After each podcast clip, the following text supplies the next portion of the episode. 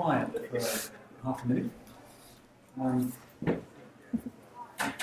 I find that it's helpful just to steady ourselves. Maybe put your feet on the floor and cross your legs. Be still and know that I am dog. Very much. Oh, God. Yes.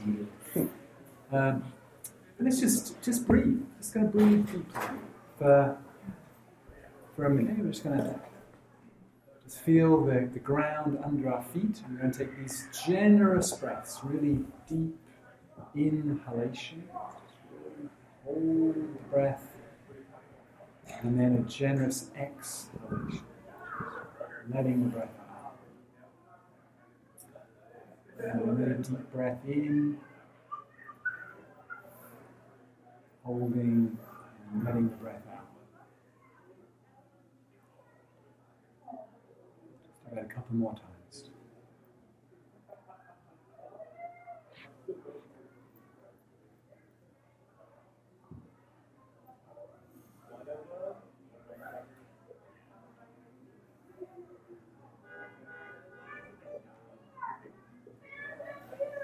Okay, just one more breath in,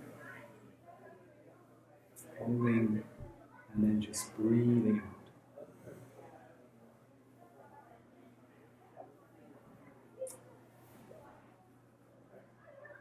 Okay, great. I think I know everybody in the room, I think everybody knows me, but maybe not everybody knows Sydney. Sydney, just want to briefly introduce yourself? Yeah.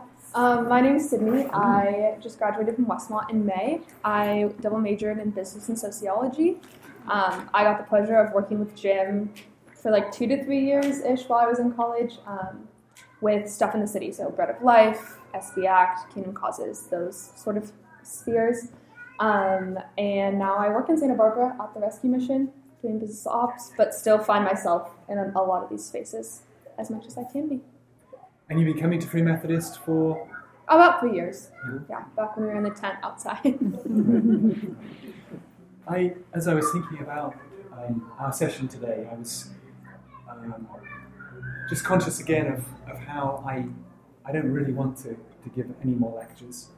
Um, I much prefer a participative way of, of meeting and engaging. Um, now, Nikki is keen, rightly, that encounter should not just be another small group discussion. Respect that. And Sydney and I will definitely be facilitating this conversation and leading it and bringing what we have. But very much, I think we all tend to remember as much what we say as what anyone else says. So I encourage you to pay attention to your own thoughts and ideas as we, as we discuss. I also want to locate the session today within the, within the, um, the overall theme for Encounter this semester, which is uh, the righteousness of, of God in Christ. Um, because I think our engagement with culture is so very much a manifestation, a profound manifestation of our righteousness or our lack of righteousness. So that's why I think it's located in that. The other huge advantage of having Sydney and, and me co facilitate is it's intergenerational.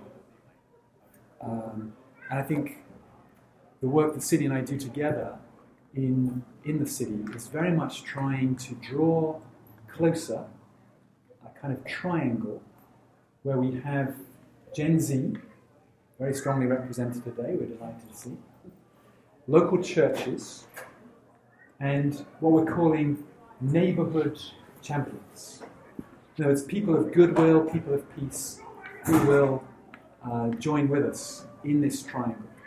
And in the middle of the triangle, there are these issues such as homelessness and human trafficking, these big, gnarly issues. And the hope is if we can wrap the triangle around these issues, we may be able to make more of an impact. Okay, so Christ and culture. Sydney and I were discussing, we thought we might just use the first few minutes to go back to the classic work of Richard Niebuhr. Um, it's now 70 years old, 1951, he wrote this. Um, we thought we would just very briefly bring the five ways that Niebuhr suggests that Christ and culture interact. See. Okay, so to kind of get started, I'm going to frame sort of how Niebuhr frames culture at the beginning of the piece. And so um, he defines it as the social life of humanity and the created environment that we cultivate amongst one another. And this involves a lot of different things um, language, habit, idea, belief, custom, social organization, artifacts, technological processes, values. There's a lot of pieces that play into culture, but the big part of that is just that it's the total process of human activity um, and then the total result that comes. Um, and so I think rooting in this and this idea of like we're created in the image of God and are like moving out of that. Um, and that's where culture is coming from and rooted in is really, really important. So then go ahead. Can I go ahead and start on the five? Yeah. The first sentence again. The social. The, the social definition. life of humanity and the created environment. Social life of humanity and the created is this related to Reinhold Niebuhr? Yes. Yeah. This is Richard. Quote. Brother. His brother. Okay. Mm-hmm. Does Yeah. the created environment, is that the implication, the created environment from that social, from the first part? Or is the created environment the natural created environment that, which is, I'm, I'm not sure, Yeah. So for culture itself, it's the created environment from the social life. from the social. environment. Yeah. So kind of what comes as a result of the social yes. life. Yeah. Um, so kind of the two extremes. So he has five different points of view that he talks about, or options that he's seen often. Um, the first is Christ against culture. So this idea of loyalty to church and to Christ and the church means total rejection of culture and society. Um, so it creates this really sharp line between uh, the church and the world itself. So um, a lot of times this does look like complete like reclusing from the outside world. Um, and there's a time and a place for that in a lot of ways, but living all of your life in a place that is going against everything in the world and solely looking at that. Um, whereas the opposite you see of Christ of culture. So there's no tension between church and the world. Jesus is the fulfiller, fulfiller of society's hopes and aspirations. And um, the like the downside of this one is it um, brings New Testament Jesus to be replaced with an idol that shares his name. So it doesn't look at the life and resurrection of Jesus or the resurrection of Jesus and his like godliness, but rather emphasizes solely his um, social implications and those sorts of things. So Okay, Jesus was a good moral teacher. yeah, so it's Jesus was just a good moral, moral teacher and nothing more.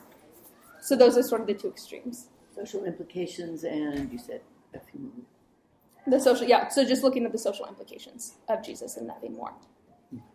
And so those are sort of the two extremes that you see that Niebuhr presents of completely rejecting all culture um, and reclusing from it, or this idea of only solely embracing culture but ignoring the Godhead of Jesus. So Christ against culture, Christ of culture, and then the third one is Christ over culture. Hmm. In other words, this has the idea that really God has two books. There's the first book is creation, and that represents culture. And then you have God's revealed book, the Bible. The idea of this um, vision of the relationship is one of synthesis. So you're trying to pull these two together, the two books, bringing them together. However, uh, in practice, this turns out to be that the second book, the book of the Bible, is strongly preferred over the first book, the book of creation. This view of Christ's over culture was particularly um, valorized in the, uh, the period, um, probably Thomas Aquinas being one of the, the scholastic period. Aquinas was one of the main uh, advocates for this view, and he likened it to um, a, uh, a cathedral, a great medieval cathedral.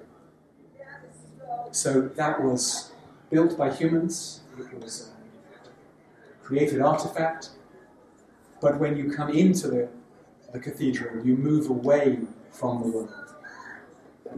And therefore, really, it's Christ over culture. Culture is very much down here, and Christ is very much over here. Hmm. Do you want to, what can I say the fourth one? Do you have a modern example? Um, well, we'll come to the whole, all five of them, and then we'll see where we get to. Okay, sorry. Okay, so then the fourth one, Do you want to do the fourth, then I'll do the fifth? very good. I'm Um, sorry, could, could you back up one more time? Christ of culture is observing Christ simply as a as a moral teacher. Okay, got it. Okay. Yeah. And then uh, Christ in a paradoxical relationship with culture. So, in other words, this would be, um, in a sense, exemplified by Martin Luther. Uh, his famous phrase um, that human beings are simul justus et peccator, simultaneously justified and sinners. So we are called as Christian people to be in a paradoxical relationship with culture. We're neither fully affirming it nor resisting it. And it all depends very much on the ebb and flow, the particular circumstances. It's actually kind of a postmodern view in many respects. So it's, it has a sort of uh, fresh resonance for us today. And then the fifth and final one, Sid?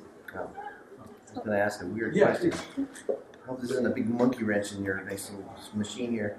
There's a guy, a French scientist, priest Pierre Teilhard de Chardin. He had this idea of these kind of spheres forming a world as we go through evolutionary spheres of growth.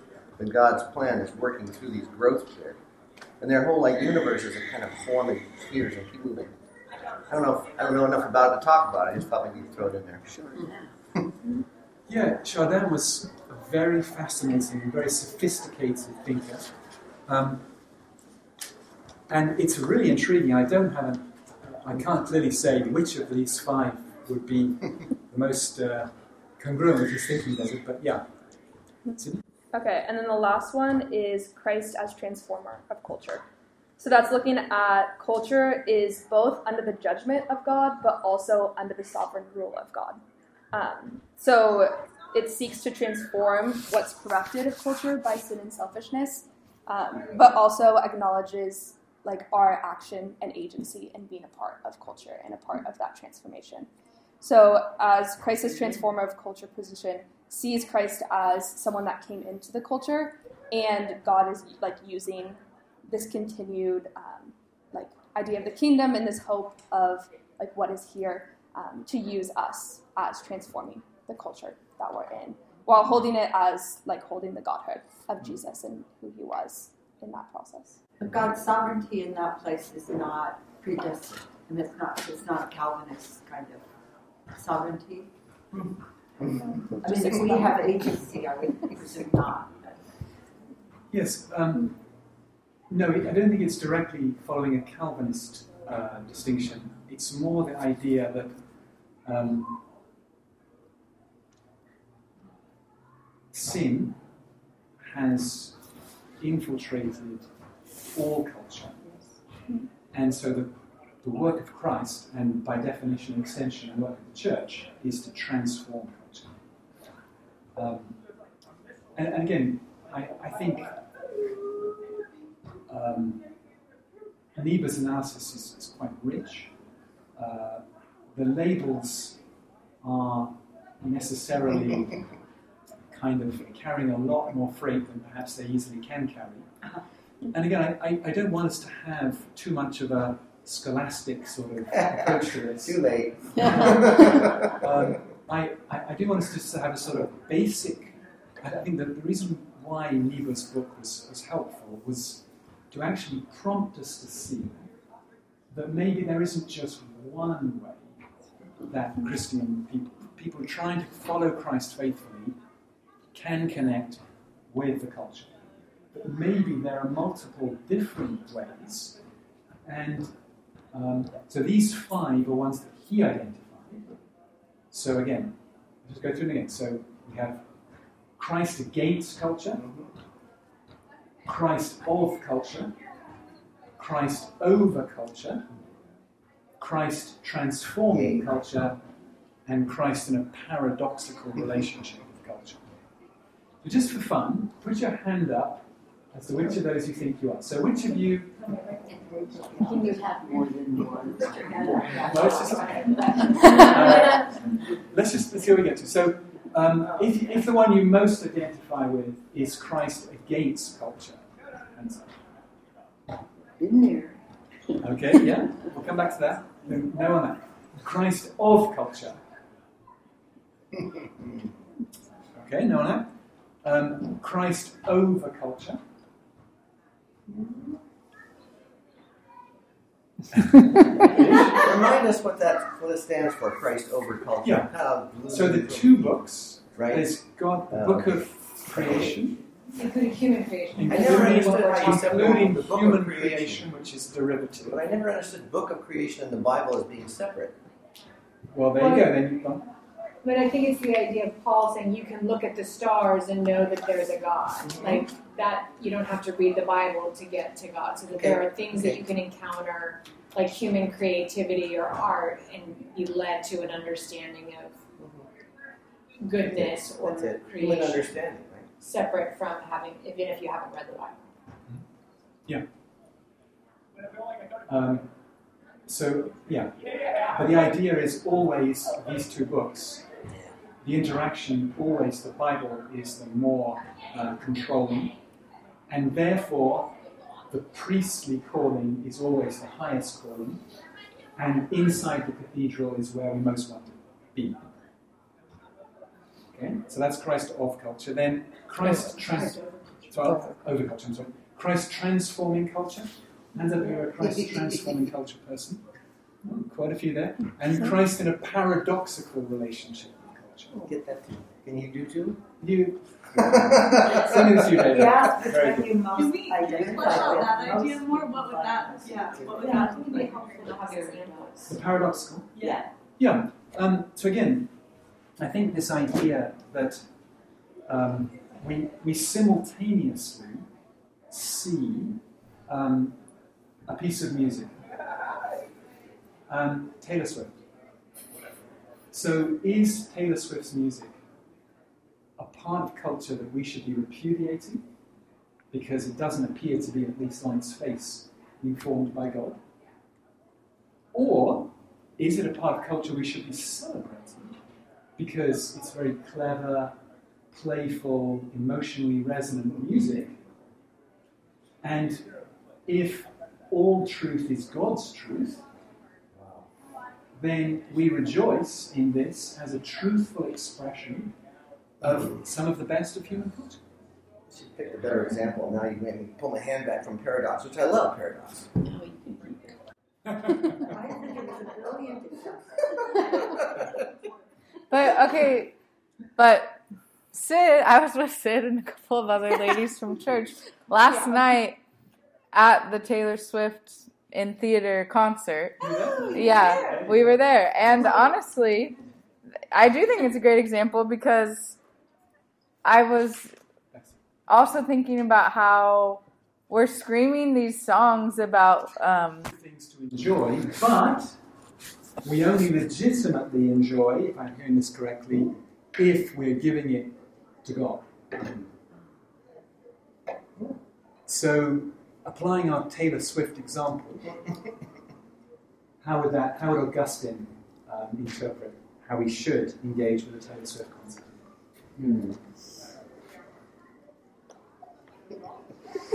That's gonna be a conjure.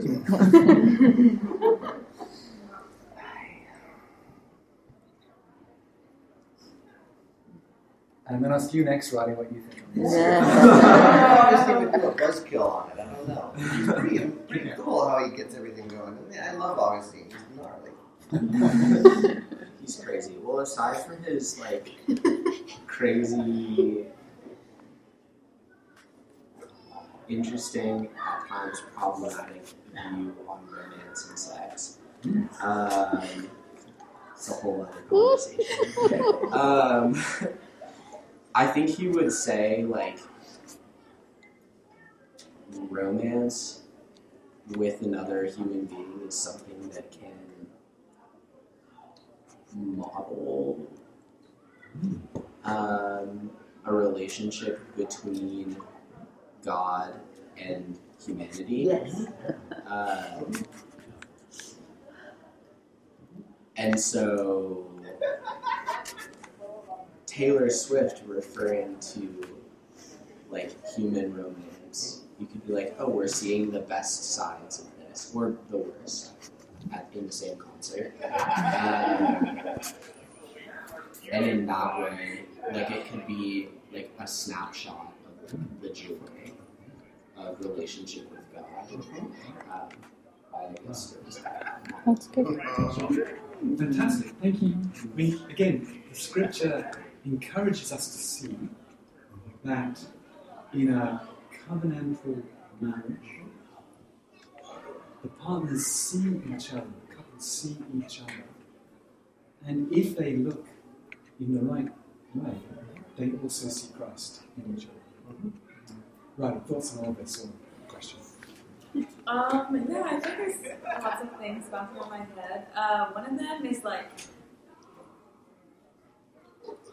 I don't know, if we like privilege um, like the Christ over culture, is that like making it easier for people who are in like very established Christian communities to connect to God if they like have like if they are literate and can read the Bible and like they do have a church they can go to? Um, is that like privileging a certain understanding of creation that is like based in scripture where there is like what Heather mentioned of like knowing God by like seeing the stars, like is that less valuable if like actually in a way? Like I don't, I don't know if like there is merit in connecting to God outside of scripture and not having the Bible be like your your primary source of like, connection to God. Um, so I don't know. No, thank you. So I think what I'm hearing, if that's right, is um, as Christian people, open your eyes. Because God speaks through both books. Yes, He spoke to us this morning, I believe, as Colleen opens the scriptures. But is God not speaking to us now to each other? Um, is God not speaking if we have the eyes to see it when we look over the ocean? Um, so you two are both um, sociologists at Westmont. Uh, the concept of culture, I think, lies at the heart of good sociology. Any thoughts or ideas about all this? And again, to the extent you can, you can bring us a, an example, Taylor Swift or otherwise, we're always welcome.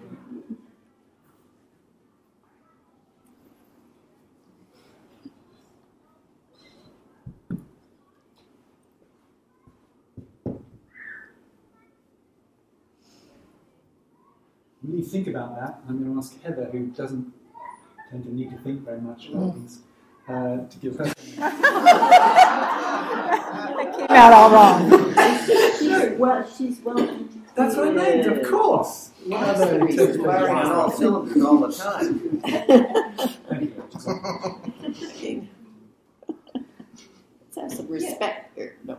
Um, yeah, I, I'm, I'm really happy about bringing Taylor Swift into this because it does feel like part of this is getting at do we see things that are generated by non-Christians outside of the church?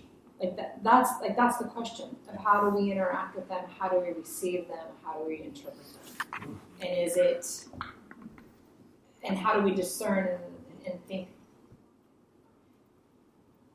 differently? And I, I'm I'm struck by the ways in which, you know, if we think about Martin Luther, but somebody here who knows more about music could say something different, or about Bach. Like people would say, like some of this music is maybe designed outside the church, but it still reflects God's glory, and we can celebrate it and enjoy it. But what would they have said, like about beer hall songs, mm-hmm. or like where where do we do with these other cultural artifacts I kind of want to be all in on Taylor Swift though. Mhm. Like I just,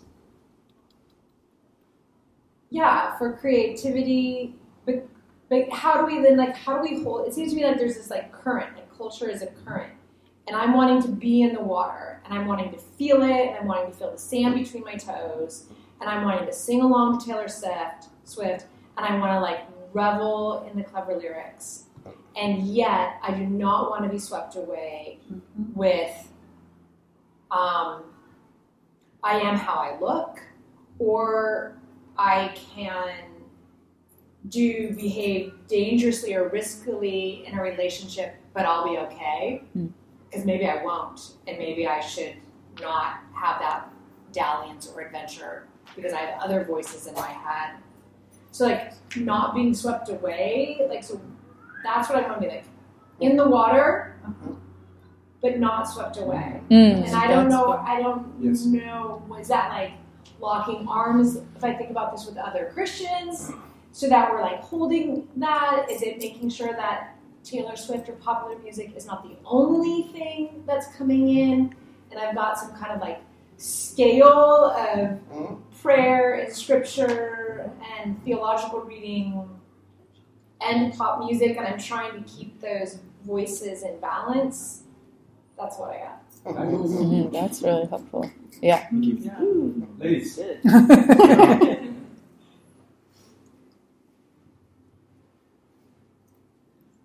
I think with like especially the Taylor Swift reference being such a like what we see right now, a, honestly a shift in so much of our culture and our economy, and like there's just like huge things happening specifically around this like one individual and like the contents of her song and the emotions that it brings up in like a vast like different generations of people. Um, and so I just think that like this reference alone is really interesting because she has so much like she just carries so much weight as an individual. Whereas like I think a lot of other artists that have songs like I, I don't think that it like passes through these generations to be able to like attach themselves onto these like concepts in these songs. And I think like it is much easier to be like swept away with the current because there's this is like a microcosm of like so many different generations and the way that our world is like just consuming so much of like this one type of like genre of music and this one individual and i think like that is like where as christians we should probably like maybe be careful Hmm. and a lot of the like Hmm. ways that we could be almost like putting her music and like putting her as an individual on on a pretty high shelf. And I think it's a lot easier for us to say, yeah, all these other artists, like we can kind of like take it or leave it, but like her, she can do no wrong. And I think that that is an interesting thing right now in our culture is taking these specific people and their music because it brings up a lot of emotion in us and specific like feeling that we can a lot of times be swept away and like forget where we are like in our mind and in our body when we're singing along to these songs. And do we sing along with those songs and feel that much emotion and like have emphasis on those songs as we do like in other realms in our life especially like reading the bible and like worship Thank you. i don't know if that was a sociological No, that was good. fantastic. It was about power as well and economics and yeah, that was totally so. Power of influence. Yeah. Yeah, yeah. And also when it's one music that doesn't have words, that doesn't have lyric to it, is very different because it allows people to hear the creativity without a storyline behind Hmm. it. Hmm. Um, I mean, granted, Dvorak and the New World Symphony, there is a Peter and the Wolf, there is a um, storyline, but you don't you, you don't have to be immersed in it. And as someone who doesn't really follow Taylor Swift, um, I'm impressed that she has so much influence. But I think that if it's influence that allows people to come and and take joy in the music itself and in the creativity and also in being together. I don't know too many people who observe Taylor Smith, Taylor Swift alone. Many of them enjoy being together or sharing. If it, if it provides for that kind of connection, I believe God uses it. Um, God can use anything. Yeah. Mm. Absolutely. Thank you. Thank you. Morgan? Yes, ma'am? You're fine. Can I go with the theme of Please. joy? Yeah, yeah. I'm just thinking to go off of what Sarah was saying. That if any music, the rhythm of it, there's no words, but there's still, you know, rhythm and the harmonies. Right. Or I myself, I like black gospel music, and that has it all. Yeah, it doesn't matter what aspect of music you like. If you you know, pop sort of influences and every, you know what somebody told me who yeah who knew that well it's kind of this country beat in there too, and there's there's blue the lament the lament sort of blues Yeah. and then the really quick beat and celebrating and I've come to bring you life I've come to bring you joy and that abundant mm-hmm. more abundantly and it goes on and on and you cannot be depressed mm-hmm. when you sing that Right. so I'm thinking God uses joy in music mm-hmm. and Yeah. culture. I'm intrigued by the use of the artifact. Hmm. What's that going to be? The cathedral. I'm trying to yeah, picture how that Yeah. is. Do people, they're in this cathedral and they could be reclusive within themselves there, but yet they're worshiping with others, so they have community. Yeah. And so, yeah, I'm trying to picture this cathedral and how you get uplifted to take action to yeah, make the world better, Right. Absolutely. Thank build good. Yeah, yeah. Thank you. Um, I have a question that I would love help brainstorming. Is that okay? if I pose it. Um, basically, where did Jesus engage? Jesus was a human, right? Fully human, fully divine. Where did Jesus engage with culture, and how did he do it? Um, and yeah, well, this is it's a little bit tying in with Taylor Swift. I, I'm in, in thinking of some of her ways of relating. She was very she's very relatable with her lyrics. Some of the angst of oh man, I liked this person, they didn't like. She, she's, there's this vulnerability that she shares in front of millions of people that helps people to connect. So there's a similarity of a, kind of a Christ-like figure of coming in, understanding the pain of humanity, relating with people, lifting people up. Mm-hmm. So there, there is this pedestal of teach me, Taylor. You felt my pain too. Teach me how to have love in my life. I will follow you. You're beautiful. And so there is there, there she is kind of like a Christ-like figure in that way. And Jesus mm-hmm. was a similar. Came in, understood people, was meeting people where they were, and show me the way, Jesus. You know. Yeah. So, uh, instead of so maybe that would be the difference of how do I enjoy it without putting this person on a pedestal? Teach me all of your ways and keep Christ as the one following. So, kind of answering your question, but I'm, I'm really no, that's helpful. yeah. I, I think that's you're really getting at something important here. Also, building on what Milan said, um, the idea that we would put Taylor Swift in the place of Jesus is classic idolatry. Mm-hmm. I think Milan was warning us about doing that, and yet to repudiate anything about Taylor Swift or her music is to completely withdraw from the possibility of seeing God reflected in this person's work. Which I think is the point you're making. We, we don't want to do that. So I think it all gets back to what Heather was saying earlier. It's this the work for us is a constant nuancing. Where do I potentially see God turning up in this space and this space and this space? And where must I beware being lured in not by God, but by those forces that are unhelpful in these spaces? Talking of culture, Ben this week has had the privilege of, you may have remembered in the, um, was it in the sermon or in the prayers, we talked about the Beethoven concert May 9th this week. Somebody mentioned it. I think Rich Lashua. Prayer. The prayer. Rich Lashua in the Yeah. verse. Yeah. So Ben was singing in this concert this week. He, the Westmont Choir is part of a 135 voice choir singing the Ode to Joy. So this this ethereal piece of music by Beethoven, the Ode to Joy. Um, do you want to share with us anything about how that might fit into the discussion we're having about the sacred and profane? Mm-hmm.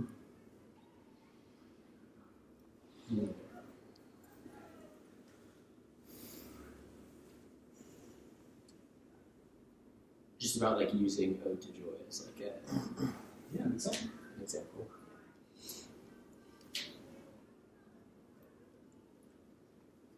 Hmm.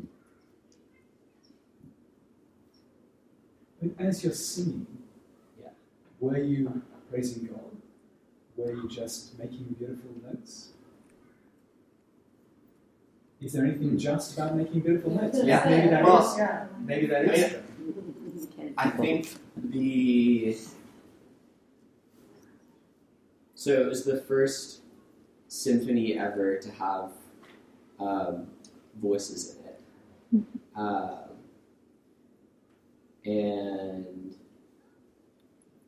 really the text is originally in German, and it's really like beautifully written, a piece of poetry, um, not by Beethoven, but it's laying out this vision of human flourishing uh, that three words in German.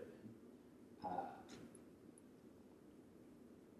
Freude is joy, Freiheit is peace, Mm. and uh, the last one, joy, peace, and uh, freedom, Mm. or what they translate to, uh, Mm. which I think are virtues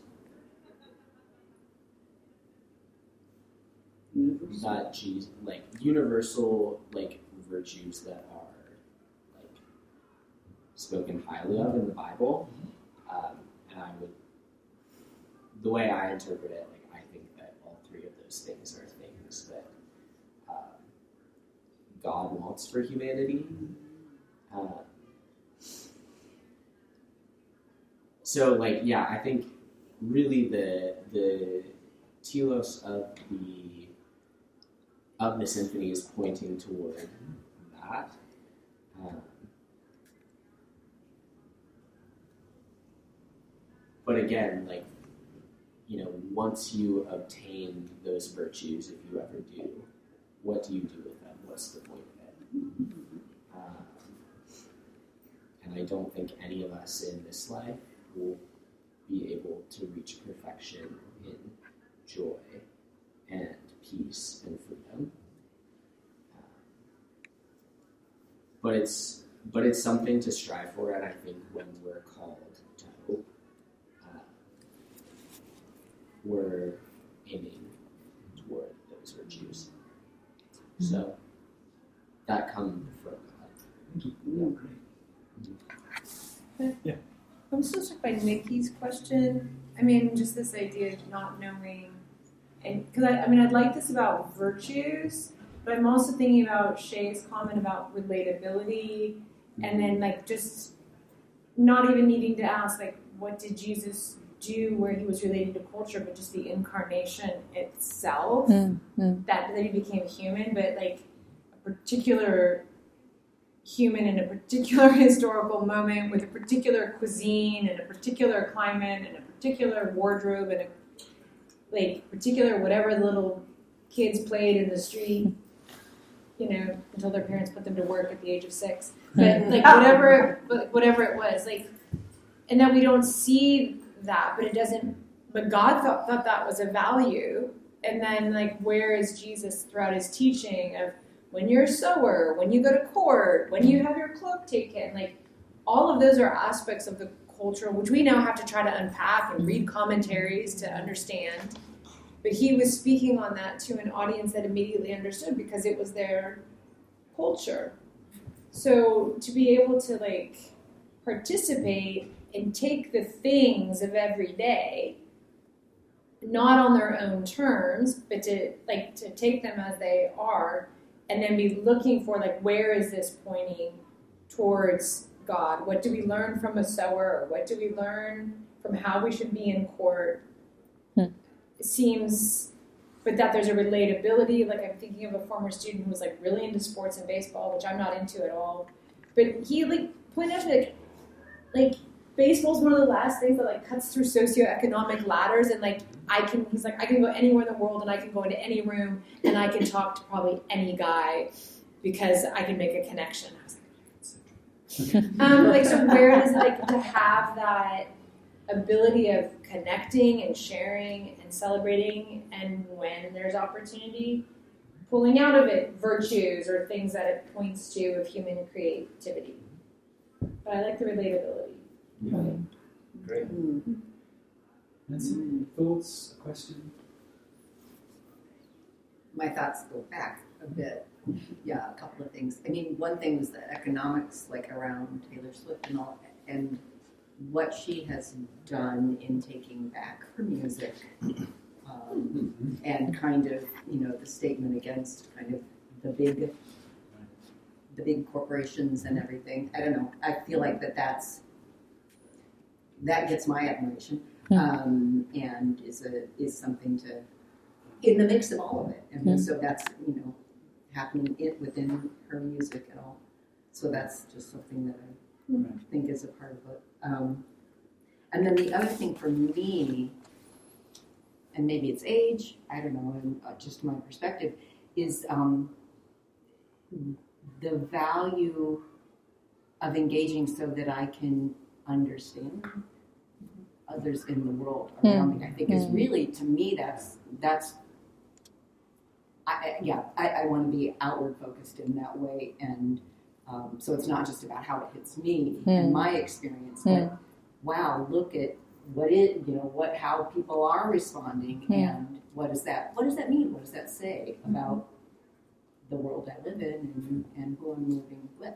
Hmm. That's good. Fabulous, thank. Judy, any, any thoughts or a question?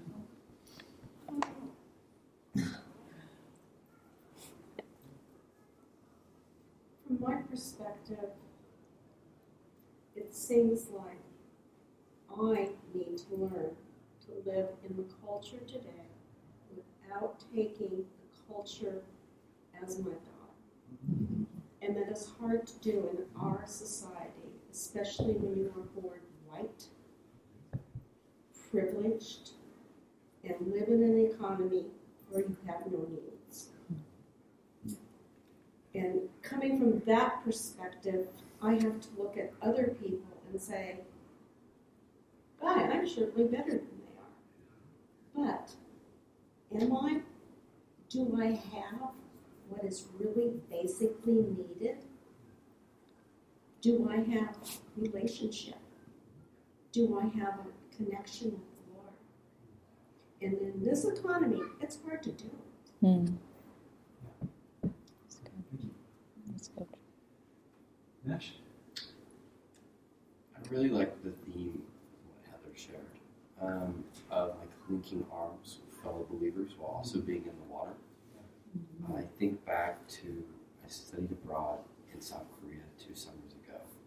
I was in a group of probably 1,700 students, and six of us, I'd say, were believers who were striving towards Christ.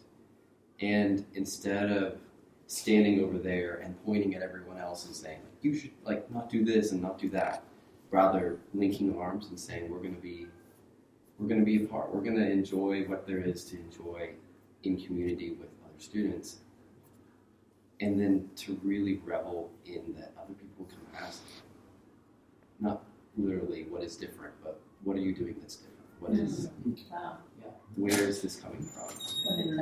And and people resonate and they see that and i think that's just super important in how we relate with the world Because instead of being off in the corner shouting and Mm. saying no, being a part, and for people to see the light of Jesus and be encouraged by that.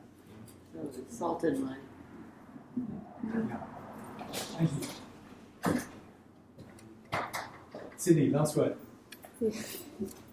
Um, I mean, what Nash said and what Heather was saying about like being knee deep in the water and like entrenching yourself in it, but not becoming of it and not making that God.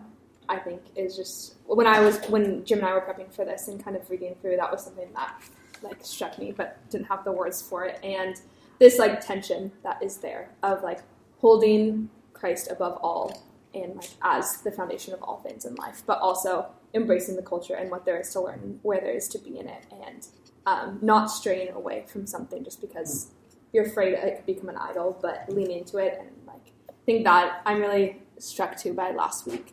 Um, Travis and Carrie talked about prayer, and so going into all of this with like Lord, give me wisdom and discernment to engage this well, um, and then also being in it with community and people that are striving towards Christ alongside you. It's really powerful. Sharing joyfully. Thank you. That's that's really helpful. Maybe I could just um, again, we're going to for those of you who are interested and, and be- maybe around next week, we'll carry on this discussion next Sunday in Encounter. Uh, unfortunately, Sydney's going to be away, but uh, Kat Smith, who may be known to some of you, will be uh, co-facilitating with me. But as we leave today, I wanted just to leave a very, very simple image. Um, a writer that I would commend to you on this subject of Christ and culture is Andy Crouch. Uh, almost anything by Andy Crouch goes into this, but um, he has this expression which captures for me a potent and attractive engagement that Christians can have with culture, seeing God in the best of culture. And he says, if you think of a handful of wheat, you may say that is good. If you think of how that is made by humans into a loaf of bread, that's very good. If you think of a croissant on the Champs Elysees, that is glorious.